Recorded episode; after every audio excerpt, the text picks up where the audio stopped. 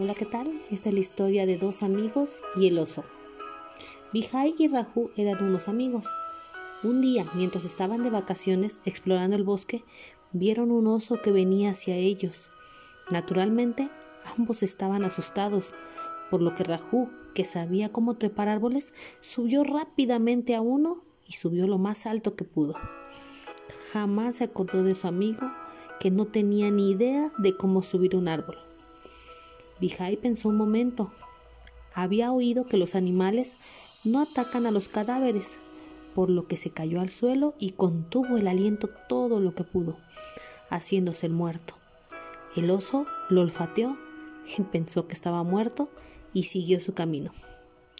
Raju, después de haber bajado del árbol, le preguntó a Vijay, ¿qué te susurró el oso?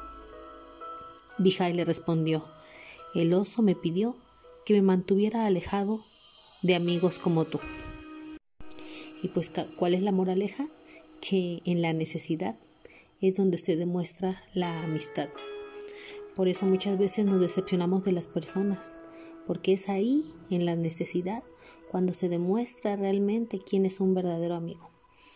Pero no debemos estar tristes, porque la intención de Dios siempre ha sido estar a nuestro lado. Busca la manera de mostrar su protección imprimiendo fortaleza, esperanza, fe y todo lo necesario para crecer en nuestra vida. Detente un momento y disfruta de la compañía de Dios. La verdad es que su amor es suficiente.